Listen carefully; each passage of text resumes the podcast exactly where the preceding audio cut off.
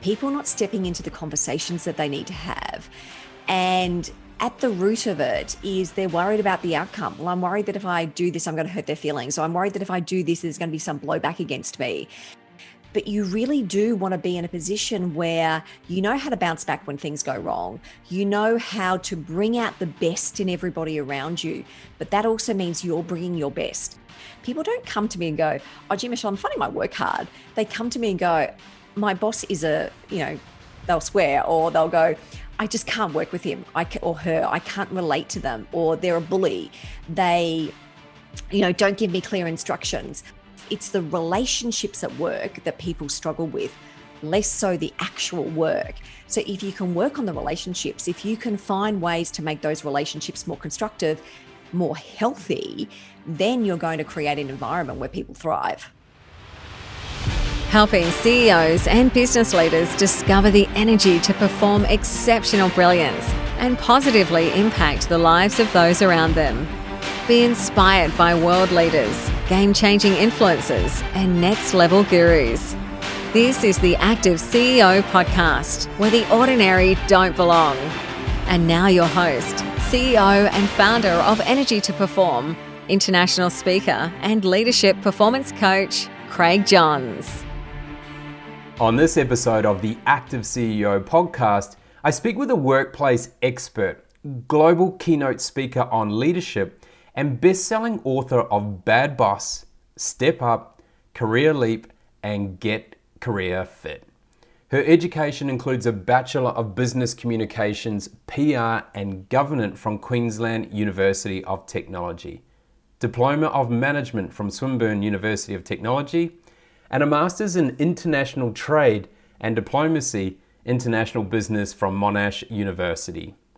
Our guest's esteemed career includes Press Secretary and Public Policy Advisor for Federal Member of Parliament, Communications Manager at Mount Isa Mines, various senior management roles at ANZ and NAB Banks, and Transformation Management Office and Change Director at AMP. I'm honoured and privileged to introduce you to the founder and managing director at Change Meridian, certified Dare to Lead facilitator, someone who is curious about bad bosses and is famous for getting you ready for tomorrow today. Michelle Gibbings. Michelle, welcome to the show. Hi, Craig. Wow, what an introduction. oh, well deserved. You've had a, a very esteemed career, and you're really looking forward to diving into that today. Where did you grow up, and what made you curious when you were a child? So I'm a Brisbane girl by birth. Um, I was going to say Brisbane feels like a long way away at the moment because I haven't been back there since March because of border closures. Mm. Um, but yeah, Brizzy girl. I was the youngest of four. I grew up in a you know, an academic type family. My father was an academic, my mother was a teacher. So we were, you know, learning was just sort of part of the DNA of the household. I always remember growing up when you got birthday gifts or Christmas gifts, you'd get, you know, a gift, but you would always get a book. And so for me, the curiosity was just nurtured at a really young age that we were encouraged to learn, to ask questions, to think about things really deeply, you know, really interesting to, you know, conversations around the dinner table. So it was fun. It was good childhood. So, outside of your family, who had the greatest influence on you during your teenage years? During my teenage years, that's really interesting. Uh, look, I, I there were there were teachers absolutely who nurtured me in terms of my love of word as well in terms of like the written word. And i always remember this because at the end of grade 10 i topped science. And so i had always assumed that i would go on you know to do something that was scientific. And then i got into grade 11 and i got a chemistry teacher who i could not relate to to the extent that I almost failed chemistry. And I still remember because the principal rang my mother and said, What's going on? You know, your daughter topped year 10 and now she's almost failing.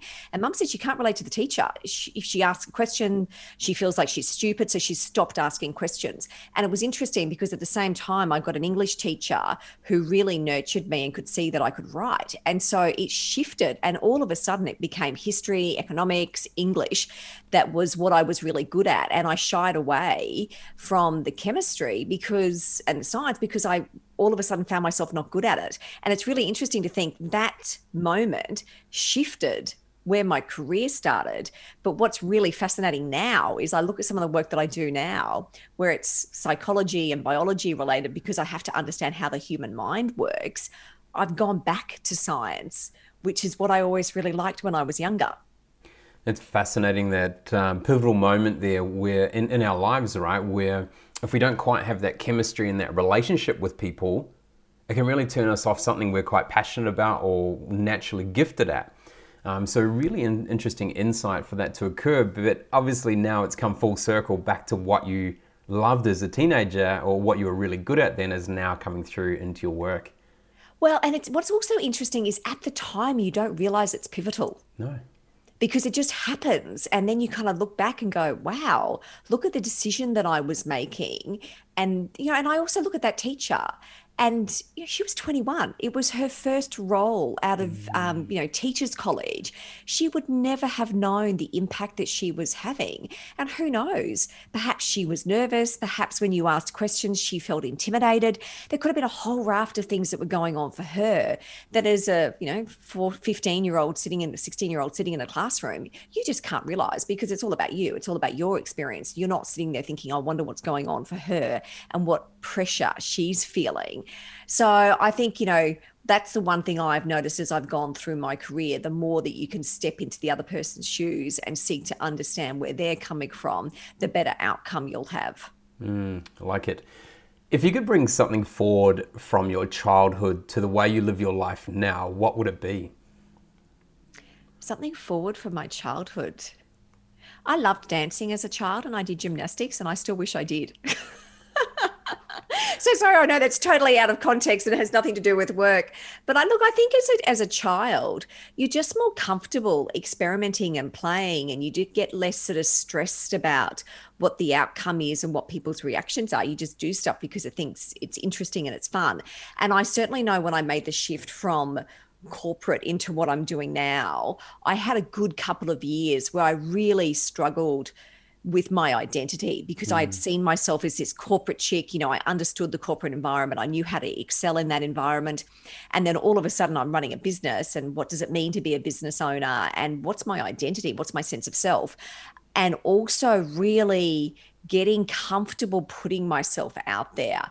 And even though I knew I was good internally in organizations in selling myself in terms of the quality of the work that I was doing, to then feel like I was selling myself where, well, actually, the company is me. I'm the brand of the company. And what goes with that felt really uncomfortable. And I still remember when I wrote my first book, and my publisher said to me, this is just after everything had gone to print. And she said, Oh, you must be absolutely thrilled. You must be so excited. And I said, No, I feel like I'm going to throw up. And she said, Oh, okay. Haven't quite had that as a reaction before. And she said, Why? And I said, I am waiting for the world to judge me. I'm mm. waiting for the world to go, Who does she think she is? She's doing corporate. What the hell does she know? How does she think that she's an author? And then by the time I got to my second book, it was like, I'd worked through that and I realized it actually didn't matter what people thought of me. As long as I was putting out work that I thought was quality, that was in line with my sort of sense of integrity and sense of self, and that I was helping people and doing it with genuine intent, if people didn't like me, it didn't matter. Um, and so that for me had been a big, a big learning. Mm, yeah, big shift. So, what inspired you to study communication management and, and obviously a little bit later on some diplomacy as well? Oh, look, I'm a love of learner, and you left out my commerce degree. So I really am a total nerd. So I've done lots of study. Um, and and it's always been based on the context and the environment that I, I was in. So, you know, when I first left uni, um, high school, communications was interesting. I was actually tossing up between communications and law. And I liked the course, it looked interesting. And then when I was in politics, I had time on my hands because you know you do sitting weeks where you work stupid hours, but then I'd have other times where you know you have sort of peaks and troughs. I thought, oh, actually, I might go and look at doing some study, and so I started doing um, actually started doing pure economics, and then when I shifted roles, it actually made more sense to do commerce.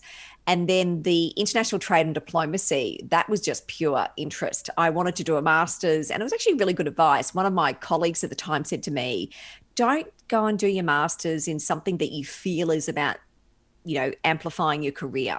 Because it doesn't matter. It doesn't actually matter what it's in. Go and study something that you think is fun. Now, studying international trade and diplomacy, some people might be sitting there thinking, this woman's got rocks in her head. How does she think that that was fun? But really, it was very much about understanding inter- international political institutions. So, International Court of Justice, World Bank, World Economic Forum, understanding, you know, sovereignty and rights between nations. And I am you know, if I look at the stuff that I find personally really interesting, it's history, it's economics, it's how the world kind of connects and works together. Um, and look at the end of that, I actually thought about, oh, you know, do I go and work for DFAT? But I was also quite advanced in my career. And to go into DFAT, I would have to have taken a really big step backwards, and I couldn't quite stomach the step backwards that far. so, for those uh, international listeners, DFAT is Department of Foreign Affairs and Trade. Um, so, I'm sure you have similar type. Um, entities inside your in your country as well really fascinating and, and it was kind of my you know I was wondering beforehand, you know, how how someone ends up in a role as a press secretary and public policy advisor at a federal government. At a very young age as well. Yeah. I, I, it was interesting because I remember in third year uni, I had done work experience with a senator. Um, and I loved it. It was, you know, I was in Canberra, it was really exciting and so it, you know you know through the last six months of my um, university i was like that's what i want to do i want to go and work in politics but the interesting thing was i'm a swing voter always have been always will and i made it really clear to people that i was going to interviews with i'm not a card carrying member of your party um, but I can work for you if I believe in you as the politician. Um, and I applied for a role. So I was still living in Brisbane at the time, and I applied for a role in Melbourne and came down for the interview. Didn't get the job because it was the most senior role in that office. And the person said, Look, we think you're fantastic, but you're really just too young but we know someone else who's looking for an electorate officer who manages their media work. And so they referred me in. Now, and look, I don't know whether this had a bit of a sway, but it turned out that she was also ex Brisbane and many, many years before me had gone to the same high school as me. Um, so maybe that helped get my foot in the door. I don't know. But um, but she was great. She said, Look, I like you. You've got ambition, you've got drive, you can clearly write. Um, and then when she took on a shadow portfolio, I took over the portfolio element um, of the shadow ministry that she was um, involved with. And, you know, so yes, it was hard work. There was a bit of, I guess, being in the right place at the right time. I had the person who I had done work experience for thought that I was fantastic. And so he was a really strong advocate of mine. So it was one of those things, you know, get experience, you know, do work experience because the work experience that I was doing, you know, I don't, you wasn't getting paid for it. And I know there's lots of people go, oh, well, if you're doing work experience, you should get paid for it. I go, I don't know. When I was young, I just wanted the experience because I wanted it on my CV, and then I was able to say, "Here are all the things that I that I've done." Um, and I still remember when I kind of rocked up to to Canberra, and I was meeting other people's press secretaries, and they're all, you know, ex the Age, ex Financial Review, ex this, ex that, and they'd say to me, "Oh, so what paper are you from?" And I'd go, "Uh, I've just finished uni." they all looked at me and went, "How did you get this job?" Like I know, I went for an interview and they gave it to me. um, and look, it was really hard in terms of um, really long hours. And I remember during the election campaign, basically just sleeping in the office um, on on days. So you had to be prepared to put in the hours.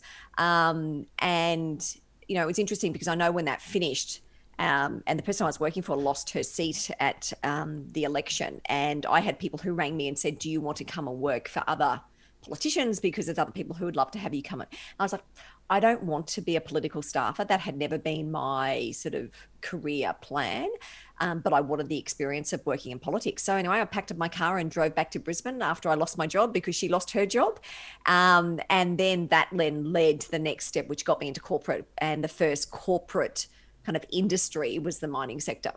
Mm, so before we dive into the corporate aspects of your career, I, am wondering why, you know, because you, you talk about there around studying diplomacy, you know, what happens in between different countries and things like that. What was your biggest life lesson, sort of working in politics or studying diplomacy? Look, I think my biggest life lesson, and look, this to me actually stems back from childhood. I was the youngest in a very, very bright set of siblings. And I was not academically as gifted as them. And the whole way through primary school, not so much high school, but um, certain subjects in high school, I'd be compared to my siblings oh, you know, we had your sister last year. Oh, she's smart. Oh, she was really clever. Oh, and your brother. Oh, they're both so smart. Are you as smart as them? Now, and when the teachers were saying that, there was never, they weren't doing it with ill intent, but the impact on me was quite profound because I was not academically as gifted as them. Um, and so, what it has driven in me, even probably to this day, is a relentless drive, relentless energy, because I knew I was not the smartest kid in the class. And so my view was I'm not the smartest kid, but I'm going to be, you know, I'll be the hardest working. And so where I've got to in life is has always been because I've worked hard and I have this fundamental belief structure that I can learn it. I may not know it, but I can learn it because I'll be able to figure it out. And so my life lesson through all of that is don't listen to what other people say about you because there will always be people out there who don't think you can make the grade, who don't think you're as good as other people. It actually doesn't matter. It's really about the effort that you put in and what you think about yourself. Um, and often I have people who look at me and go, Oh, I'm sure that's easy for you. You're confident. And I think, I was about to swear. Um, probably shouldn't swear on your program. I think, no, I, am not. You know, I, I'm racked with doubt. I have days where I think, oh my God, how, I, how am I going to pull this together? But then I have a little thing in my head that just goes, and once again, that's not a little swear word. And I just go, I have to do it. I might yep. feel nauseous as I'm doing this, but I have to do it because if I don't, it's going to hold me back. And I don't want to be held back. Mm, very, very good. So you progressed into your corporate career from from politics, and you started, you know, looking at your resume. You, moved through to high high level senior executive roles relatively quick. And what drew you to focus more on transformational change? Look, it's interesting because I would say it was that and risk and compliance, and and they all f- sort of thread together. And I've had a lot of people in my life say to me, "So you got a really weird CV. Like, how do you make such big functional jumps? Because it is when you look at it. You know, I went from public affairs, company spokesperson roles, working on change programs, head of compliance for a bank, working for a CEO, and then once again into big sort of change programs. And what I would always say is underpinning all of that is a skill set and it's the skill set that I learned in my first degree um, in terms of communications that ability to build strong relationships with people, to talk to them, to understand them, to be able to ask the right types of questions. And so often I'd find myself in roles where I wasn't the technical expert, but I was there because of my ability to build relationships, build strong connections with teams, be able to manage a process, be able to get things done. And because I have this love of learning, you know, even when I moved into the compliance role, I went off and got accredited. So my view is if I'm going to be working in this space, I need to go and get accredited. I need to be able to understand the language. And I often say to people, you know, there's a big difference. You know, there are certain technical roles, you know, a la heart surgery, brain surgery, where, you know, engineering, where you really, you know, there is a difference. You really do need someone who is a technical expert. But there are other roles where part of the technical role is learning a language and I actually found that in business, there is a language of business. And if you can learn the language of business, you can move across functional areas really easily because you'll have a skill set around understanding process, understanding um, people, understanding frameworks, and all of those tools go with you. You just shift and learn a different language when you move into a different functional area. Mm it's interesting when people you know look at my career it was, it's quite similar right? I've bounced around different areas as well but i think the undermining thing for me has always been around you know i started teaching learn to swim and coaching from the age of 15 and so those skill sets are all about communication building rapport people etc so you can actually as you say you can transfer them across to so many different areas. And so that's the beauty if you can get into some sort of you know really strong communication type role at a young age, I think that sets you up uh, for some greater successes in long term. Look, it does. And I always say to people when you look at your skill set, understand your skills and look at them and go, what's transferable? What's replaceable? And what eventually becomes obsolete. Because there are certain skills that as you move through your career you leave behind. Mm. but then there are other skills that when you move into different areas you absolutely just take the whole skill set with you. And then there will be others that you tweak and you change and you adapt in some way because you're using it in a different context. Um, you know i look at the work that i do now and i do a lot of you know I do radio i do tv all of that is drawing on my skills as a company spokesperson but it's a different context totally different environment. So it has a different level of stress associated with it yep. as to when I was a, a press secretary for a bank. so, so, talking about banks, you work for two of the of Australia's largest banks, NAB and ANZ. You, what was the biggest difference in the way that they were led and their response to change? It's a really big reminder of culture because both organizations, when I was there, went through lots of cultural changes. Um, and so to me, the change happened when I was in those organizations. So you could move across. I, I, did feel when I moved from ANZ to NAB, NAB felt more traditional when I first got there.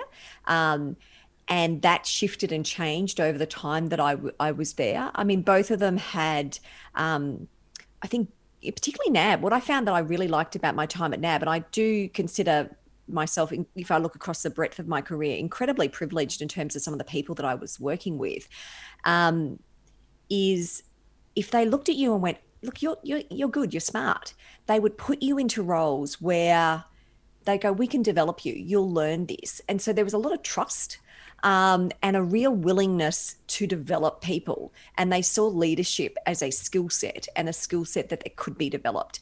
Um, and to me, that was so pivotal in terms of the success of my career, but also something that I look at a lot of organizations where the organizations that really see leadership as a skill set that's so critical to their long-term sustainability and growth. And that doesn't mean that they don't have problems.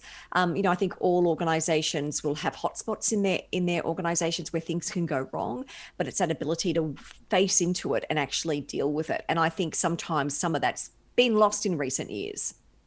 So a couple of you know things are popping up already around you know what makes good leaders around making sure they develop other leaders etc and obviously you've worked with a number of bosses from when you were working in government through to you know now owning your own business.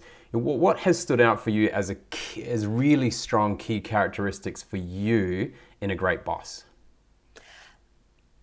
Probably the person who to me was the absolute standout was the person who recognized in me where I needed to improve.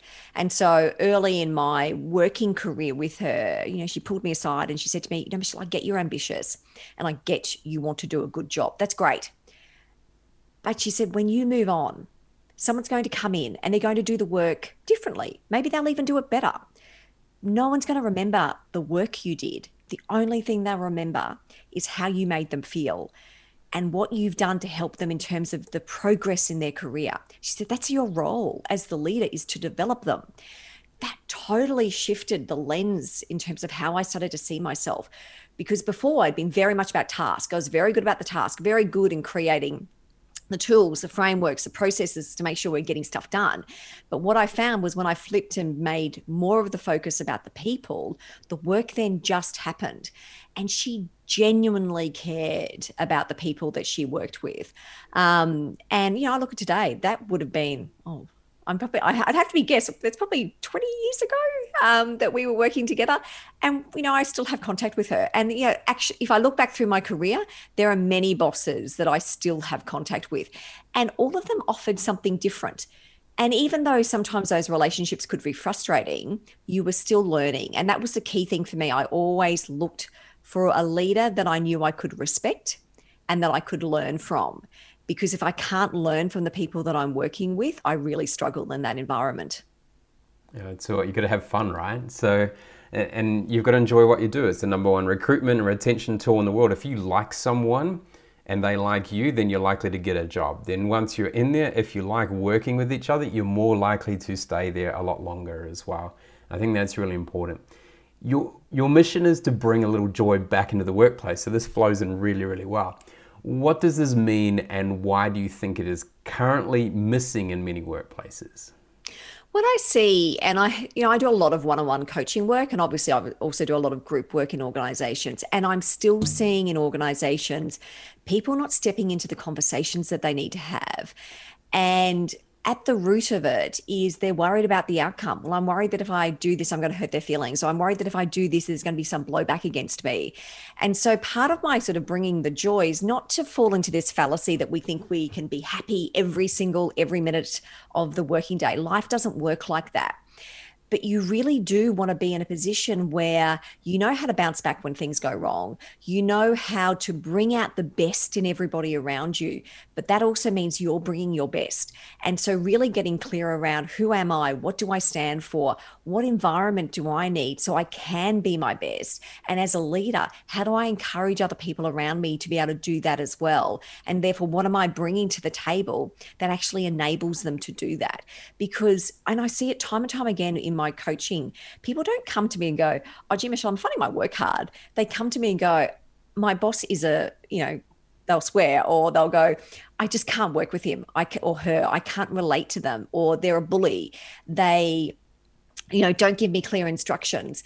Or there's a colleague and I don't trust my colleague. I feel like they're white handing me. So people, it's the relationships at work that people struggle with less so the actual work. So if you can work on the relationships, if you can find ways to make those relationships more constructive, more healthy, then you're going to create an environment where people thrive. Mm.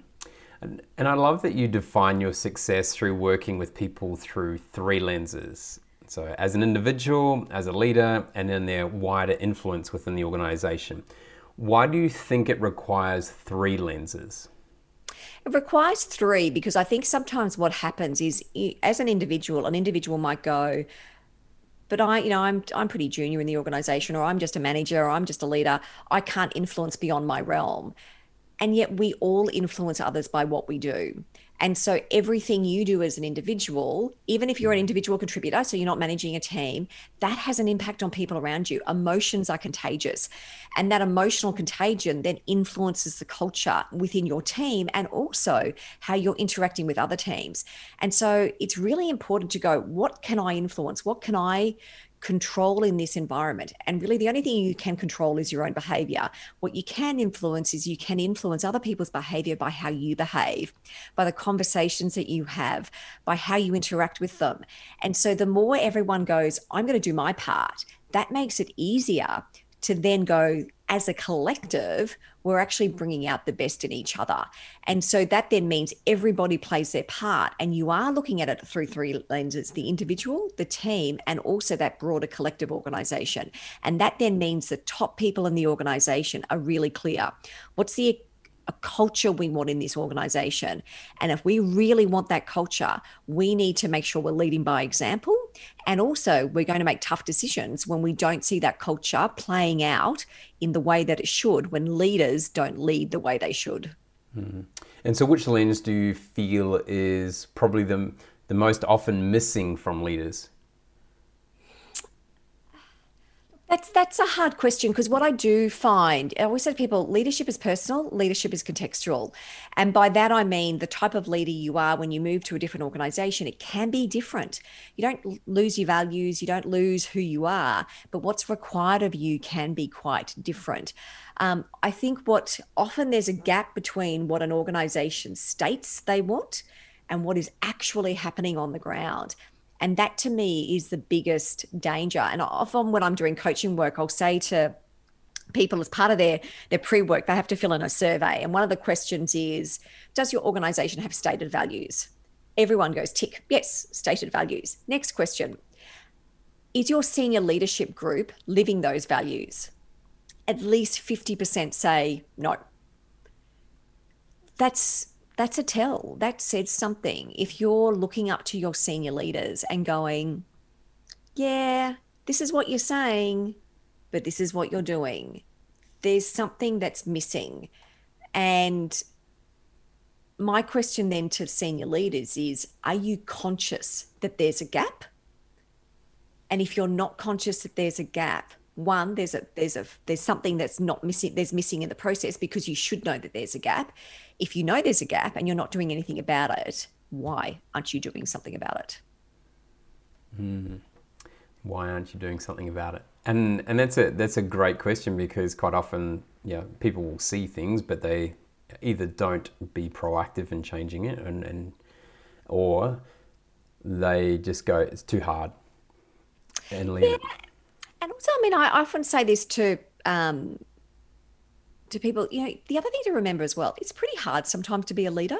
There's a lot going on, and so one of the things that's really important to do is to look at your leader with compassion and empathy, and go, okay, why do I think they're behaving like that? What's the pressure that they're experiencing? What's happening in the organizational system that could be challenging them, that could be prompting them to think and process and act in a certain way. Now, that doesn't mean you excuse their behavior, but if you get some context, sometimes it can give you a little bit more um, understanding. And then perhaps, you know, what's the courage you then need to be able to go and have a conversation with them about what's working and what's not working.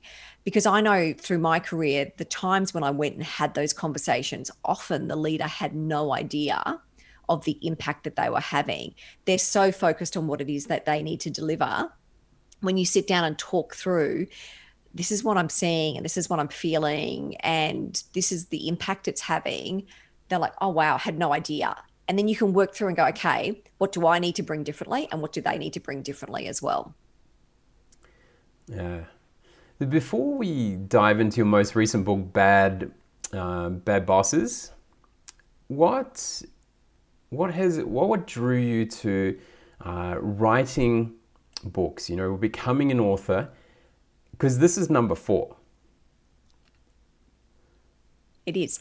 Um, look, I love writing. It's interesting. I have people who keep saying to me, Oh, Michelle, you should do a podcast. I go, No, no, no, no, no. I'm very happy to be interviewed on other people's podcasts like yours, but I have no desire to run my own podcast.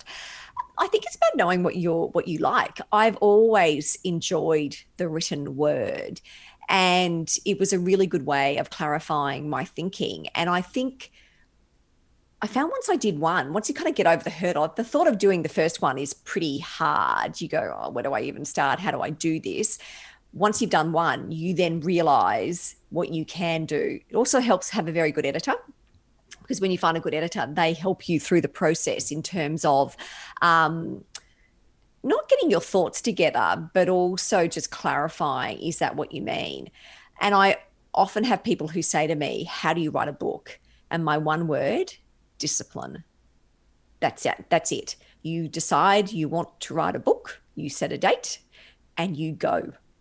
That's it. Um, and so for me, I was, you know, I'm very disciplined when I write. I write every week, but in terms of when I'm writing a book, I have a very set time frame that I work towards. The diary is cleared. Um, my husband's on notice because it does mean I pretty much write seven days a week. Um, and I get up early. My best work is done early in the morning. And so I do a hideous schedule, which is usually I'm getting up at four o'clock in the morning and I'm writing for four to five hours first thing in the morning. And so that works for me. Now, that won't work for other people, but if you know what your routine is, you set the routine and you're disciplined and you follow that routine, you can do it. Hmm. So get career fit sparks my curiosity. You know, what what is this book all about and how can people become career fit? So Career Fit is a subset of Career Leap. So the the publishers republished it under a different name. We made a few changes and all that kind of stuff. That was because they packaged it as part of this Wiley. Um, I should know the name of the series, um, but they pack- packaged it as part of a series and they had to change the title to be able to do that. Um, but it's very much about people owning their career. So I always say to people, you can't future proof your job but you can future proof your career. And part of that is really getting deliberate and understanding where am I now? Where do I want to get to? How is my industry, my profession changing? Because we know things are changing. They will always change, but they've always changed. That's not new. And so rather than sitting back and going, it's the responsibility of my organization or it's a responsibility of somebody else to help me manage my career, this is very much a book that steps you through all of the things that you can do to reshape your career, to move from one professional, one industry, or one functional discipline to another. And so it helps you do that. It really helps you understand this is what I need in my career as it fits in my life. Because I always say you can't divorce your career from your personal life. The two go hand in hand. And so you need to understand what do I want with my life? Because the career needs to be a subset. And yes, one might drive the other. But I think if you've got a career and you don't understand how that's playing out in the other aspects of your life, you can end up actually having quite a hollow life. Yeah, the last thing we want is a hollow life. We want some meaning and purpose to it. Yep. Most people have experienced at least one bad boss in their life. What for you was the catalyst to writing Bad Boss? I remember I had a great conversation with my brother-in-law. So he actually wanted to call the book, book "Bastard Bosses." Um, the publishers wouldn't stomach that; they thought it looked a little bit too negative. Um, and and it's it's interesting because that's what the book is not a negative book. And I've had a couple of people have said to me, "Oh, why would I want to read this?" I said it's really a book of hope and inspiration because it's very much about everybody owning their part. And it stems back to the conversation that we were having earlier, where I see so often people at work struggling, struggling with their relationship with their boss, or the boss struggling with their direct reports, and not knowing how to fix that dynamic. And they'll go and buy a leadership book, which is great because you can learn a lot. But what this book really helps people understand is seeing it through three perspectives seeing it through the perspective of the employee, of the leader, and of the leader's boss, because all three p- play a part. And so when you read the book, it's not just, oh, well, I'm an employee, I'll just read this section you're really encouraged to read all three sections because what it helps you do is understanding what's the decision making process that that other person might be going through What's the context? What are the challenges they might be facing? And it helps you understand. I think when you have deeper understanding, you're better able to then work out what's the best strategy, what are the things that I can do so I can change what the impact it is in terms of if it's negative, what's the negative impact that's having. I can shift or alter that in some way. Mm. And so shifting perspectives is a big challenge as a leader. You know, how can leaders prepare themselves for a shift? And, and obviously, many people have experienced a shift this year that um, they didn't really get a chance to prepare for. Well, hopefully, they had prepared to get ready for any shift, but it was uh, quite sudden. Look, I mean, I think what we're going through this year has been, I don't think you can really put words on it. Um, and I was saying to one of my clients the other day, I feel like I'm my own human petri dish at the moment because, you know, I'm in lockdown Melbourne, I'm an extrovert. I used to travel every week. I don't feel like I've left my studies since March. And I've been watching the impact that this has had on me emotionally. And, you know, I understand myself really well. So I'm able to sort of almost step out of it and go, wow, this is really interesting because that's not me. So I can actually see myself not feeling like myself, not being myself. I can see the impact this is having on how I'm processing information. Um, and so I think that's the thing as a leader. I spent a lot of time um, through my corporate days and even now understanding myself. And this is not, you know, I was very blessed in terms of the development programs I had when I was in corporate but also I spent time outside because I was genuinely interested in understanding how I tick. That doesn't mean I've got it nailed. I still, you know, my husband will very happily hold the mirror up on occasions and go, Oh, Michelle, not quite sure whether that's how it's really playing out. And so it's really important to one, understand yourself, but surround yourself with people who will challenge you because we all you know, we think our brain is this infallible machine. It's not. Our brain constructs a version of reality based on what it's experienced in the past. And so, if you're relying on these past expectations and assumptions to make decisions that are guiding your future, you can actually end up in a future that you don't want. And so, when you've got people around you who challenge you, who help you see things differently, you will make better decisions. You'll be a better leader. And you know, I was fortunate because I had people like that through my corporate career, and I had a corporate, you know, a coach that I worked with for many years. Um, probably the last 15 years of my corporate career, I had a coach and she really helped me process information. And then my husband, Craig, he had, you know, he grew up in India. He's got a very different worldview to me. And I can be very black and white. I can be very quick to judge. And Craig's really good at helping me dissect that and helping me see different people's perspectives. And so, who have you got around you as a leader that's helping you do that? But also, is your cheer squad. So, I would say, you know, Craig's my biggest challenge, but he's also my biggest cheer squad. Mm. And and I suppose you know that though having those people around you is really really important. And for leaders, we've got for many leaders they're dealing with an environment that's totally different to what they're used to. Um, we're going into re- remote working environments. How can leaders prevent toxic, toxicity occurring in the workplace when they don't have so much face-to-face interaction? Um, in a group type setting in, in more of that that workplace environment and now they have to be a bit more strategic around it.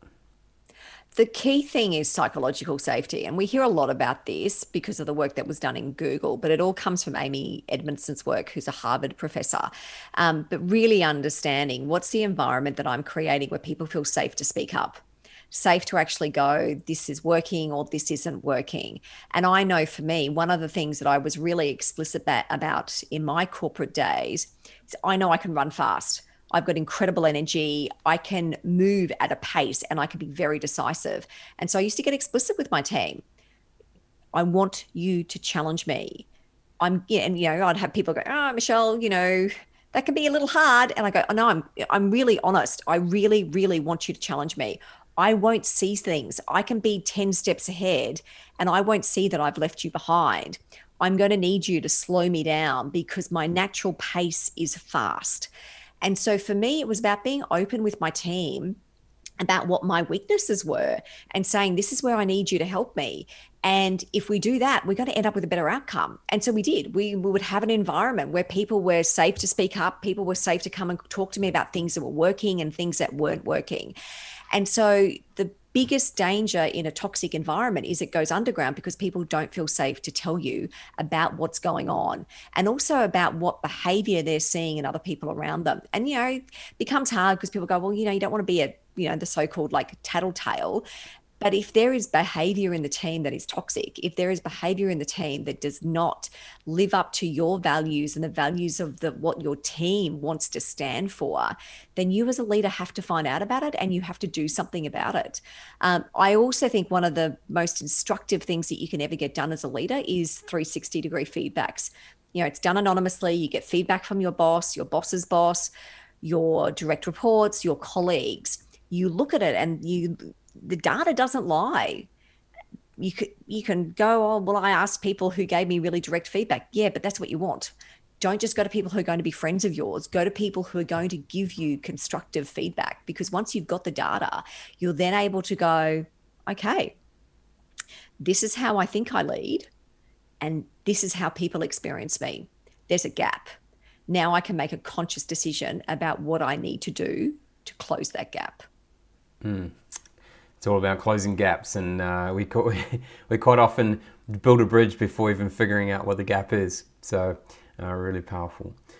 We all, we all know that smart people have great answers, but the most successful people ask great questions. When was the last time you did something for the first time? Oh, ah, go back to uni this year and start my PhD, and then find that my head was going to explode. Uh, look, I, I, mean, I am one of those people who I like doing things that are new, and I always say to people, you know, if you're not, if you're sitting here and you're feeling totally comfortable all the time, you've stopped learning, and that's not good because when you've stopped learning, you're one step closer to obsolescence. Mm-hmm. So during lockdown, I learned how to bake um, bread. I, I, could always bake, but I've never been able to do, um, make good bread. But I'm now a master at baking bread, and I had this goal. I used to say, oh, you know, really bad flexibility, and even though I exercise, and exercise a lot, I had convinced myself that I couldn't touch my toes. I can now touch my toes. And I realized it was just every day. Every day I would tend to spend five to 10 minutes of stretching and I can now touch my toes. And so it's one of those things where I go, wow, it's just a reminder. You're never too old to learn something new, and you're never too old to shift something within you that isn't working. love, love it, love it. PhD, that's um, good going, and, and you've already done quite a few degrees, and we are speaking about this beforehand. So my, I tip my hat off to you doing a PhD. Um, it's a lot of dedication required to, to make that happen. What is the one question that you would love to solve? The one question I would love to solve. Oh, look, it'd be so hard to say one. I think the thing that I really struggle with at the moment is the unwillingness of people to listen to people they disagree with. I feel like in the world, we've become so polarized. It's really dangerous.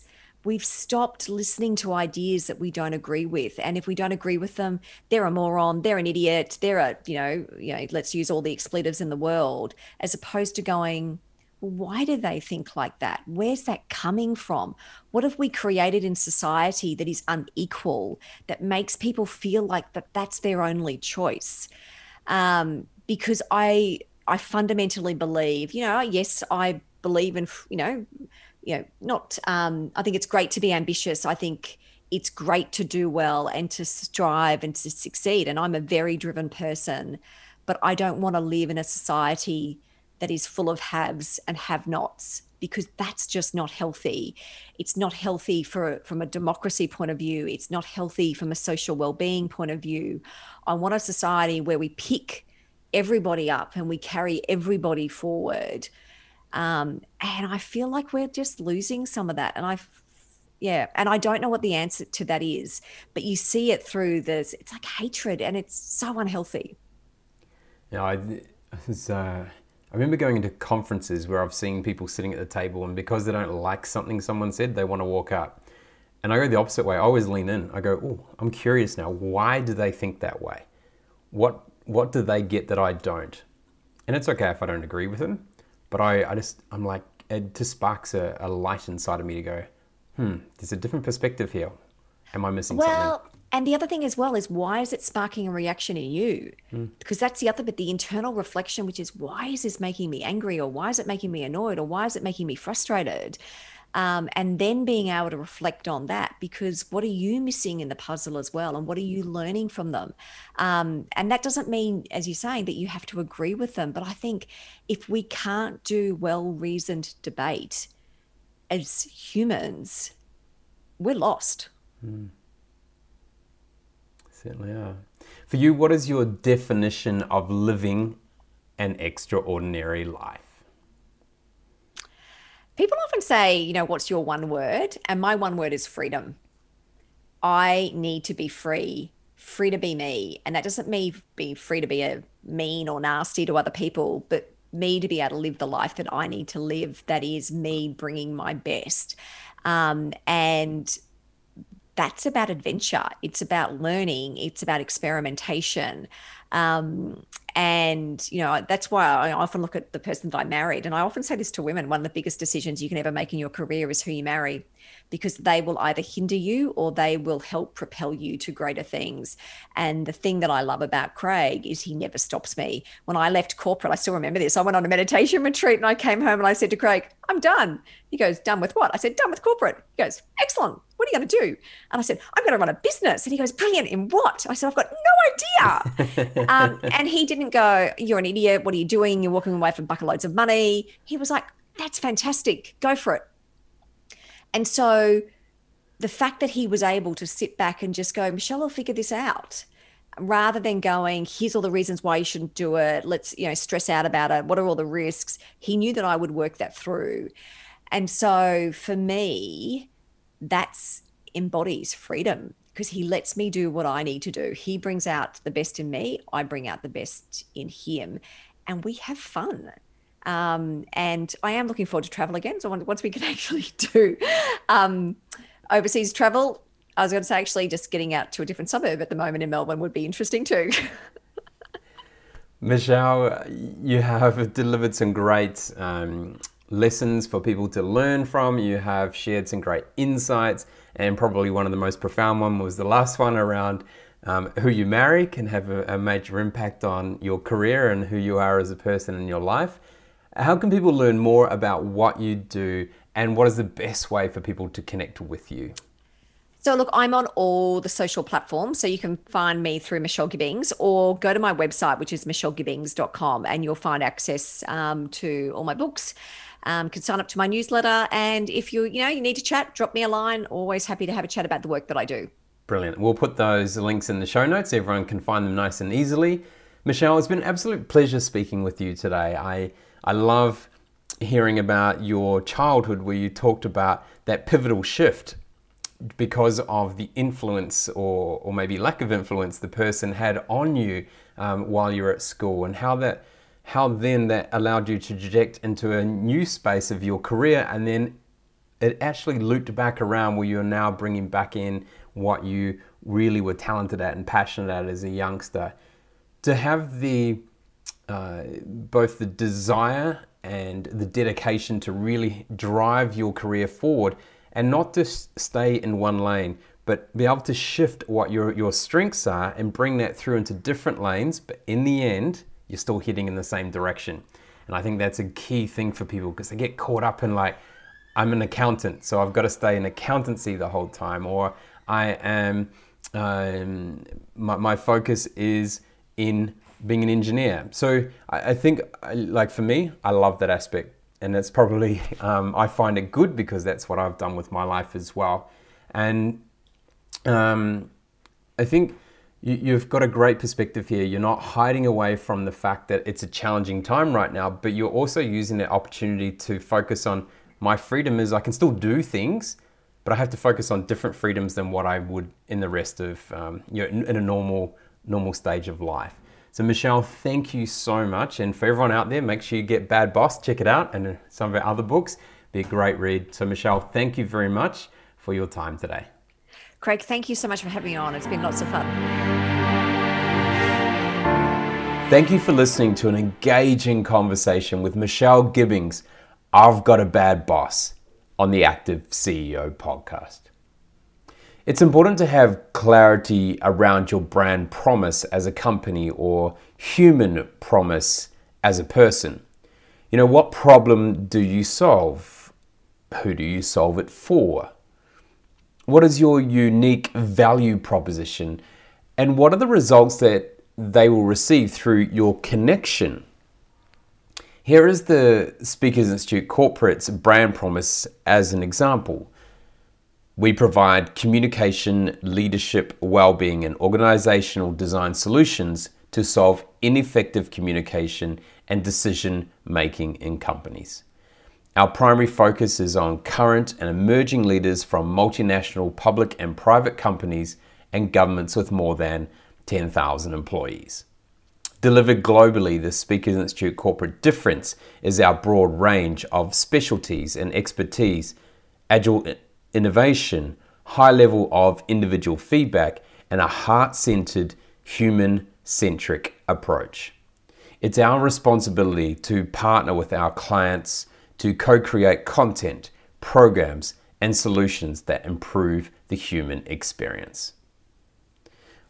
I'd love to hear your brand or human promise. If this is something you haven't defined and, and need some support on, then you can also contact me at craig at nrg, the number two, perform.com, or click on the contact page of craigjohns.com.au website. And together can help you provide clarity for your clients or team. Now, coming up in the next episode of the Active CEO podcast is Minter Dial, and we talk about your biggest asset in leadership is you. You know, how can you expect people to trust and believe in you if you aren't truthful and don't embrace your whole self at work? We will dive into his newly released book, You Lead. Thank you so much for listening today. I'm Craig Johns. This is the Active CEO podcast where the ordinary don't belong. Join the active CEO movement by visiting www.nrg2perform.com. That's NRG number two perform.com. Share this podcast on LinkedIn and be sure to tag in NRG to perform. Leave a review on iTunes. Drop us a line with your feedback and questions and connect with us on the NRG to Perform Facebook and Instagram pages.